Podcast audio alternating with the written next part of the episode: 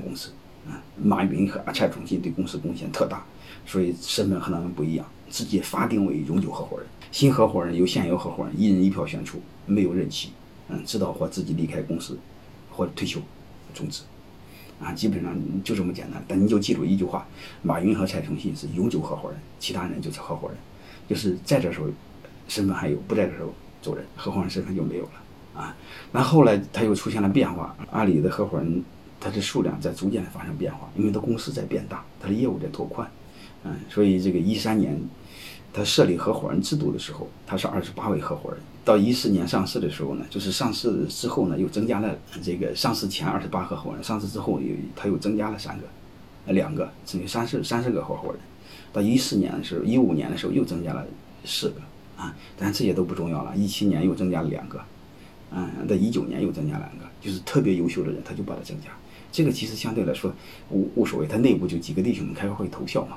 嗯，你比如发现谁特别优秀，像掌管淘宝、掌管天猫，嗯，那体量这么大，说白了怎么办呢？然后进进内部董事会嘛，相当于小董事会嘛。其实这个内部开个会就好了，对吧？那合伙人的权利，刚才刚刚才刚才我是说了一个事儿啊，合伙人的权益在那，除了那个权利之外，就是合伙人享有个人享有的权益，就是就退了休之后可以享有荣誉合伙人啊。嗯，但是这是你有有备选的权利，但是这时候要有要被合伙人委员会来选。还有一个是第一选现有的退了休之后成为荣誉合伙人，还有一个从候选合合伙人当中我把你选成这个这个这个普通合伙人，啊，还有永久合伙人，但是那个就很难了，好吧？那合伙人另外一个权利，你我们再看一下，好吧？就刚才我说过，这个合伙人的投票选合伙人的权利，但是必必须你听提前先通过合伙人委员会的推荐审核。才能经过合伙人，嗯，来投票，啊，就说白了，内部先成立一个小组织、小常委，嗯，这些事儿程序让他先办了，然后再提交合伙人大会，就这么意思啊，这个没什么难的，因为人多了嘛，人多了，为了提高效率，先选一个代表，这个没什么，好吧？他其实就分三类，嗯，现在就是两类，是合伙人和永久合伙人，嗯，后来这部分有一部分退休的时候可以转为荣誉合伙人，就这么简单。荣誉合伙人什么权利都没有，就一个权利，哎，享有对应的变相的发展奖金。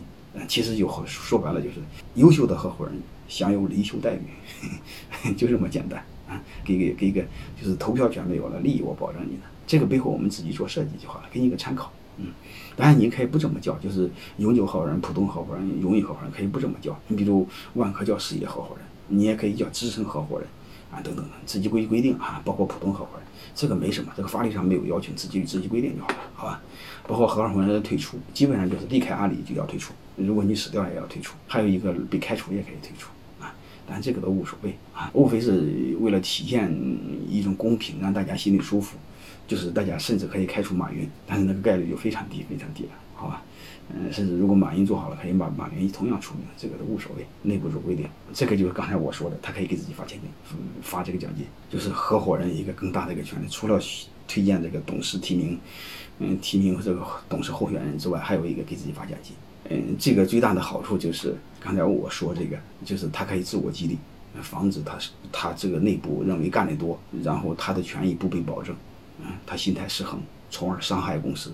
所以股东大会股老股那个投出资出资股东其实更吃亏，这也是他的权利啊，他可以在税前直接这么做，啊，作为管理费用啊，实际这个很有意思，好吧？嗯，还有一个就将来之后这帮伙计还可以套现，刚才我说过，因为他的合伙人制度不和他的股份比例挂钩啊，嗯，他可以甚至股份都可以套现。结论就是合伙人制度的好处，你会发现刚才我其实我也总结了一部分，第一，制度非常灵活。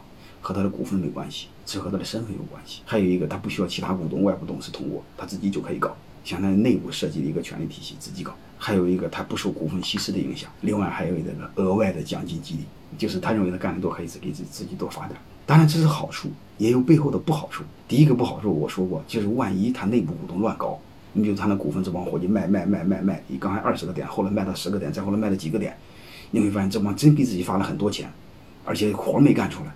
嗯弄个虚假繁荣，结果发了很多钱，把股份一卖，拿了奖金跑了怎么办？安然是不是出现这种情况，是吧？这时候这时候你会发现，大股东会失去控制权，又不能监督他们怎么办？内部人乱搞怎么办？这是说这个是不是有风险？两点，第一个是美国的严格的法律监管，但是这种可能性不是没有哈。第一个是是美国敢这么干，美国人自信就是他的法律体系。然后马云啊，就是蔡崇信他们这他们为什么有这么自信，说他的合伙人的将来不会这么搞？因为这么搞，将来把马云也给搞了。马云现在退休了嘛，虽然他还精神上可以掌控，过两年再老了呢，老糊涂了，你怎么办？你会发现有一个，他必须认同什么？除了工作年限够。还有一个能力够，第三个就必须认同阿里的文化啊，而且成为他的合伙人，必须现有合伙人百分之七十五的人同意啊，所以他来确保了这帮伙计不会为了个人利益而而伤害整个阿里巴巴，这是他内部的一个自信啊，还有一个外部的自信，但是这玩意儿仅仅是 理纯理性的一个推理，好吧？这个未来有没有这种可能性？可能性肯定是有的啊，这就是他的弊端。但是如果他对他的文化真正自信，这种可能性是很小。但是你不能保证他的未来文化不被稀释，比如马云没了，再过一代，再过一代不被稀释，是吧？没有永久的共识嘛？那这种可能性是有的，好吧？你美国都能出现，美国这么严格的法管监管机构就会出现，嗯，何况他呢？但是目前来说，还还还是值得我们参考，值得借鉴，嗯。但是我们只能说，从逻辑上是有这种可能性的。做任何事，并不是说都有好处，没有坏。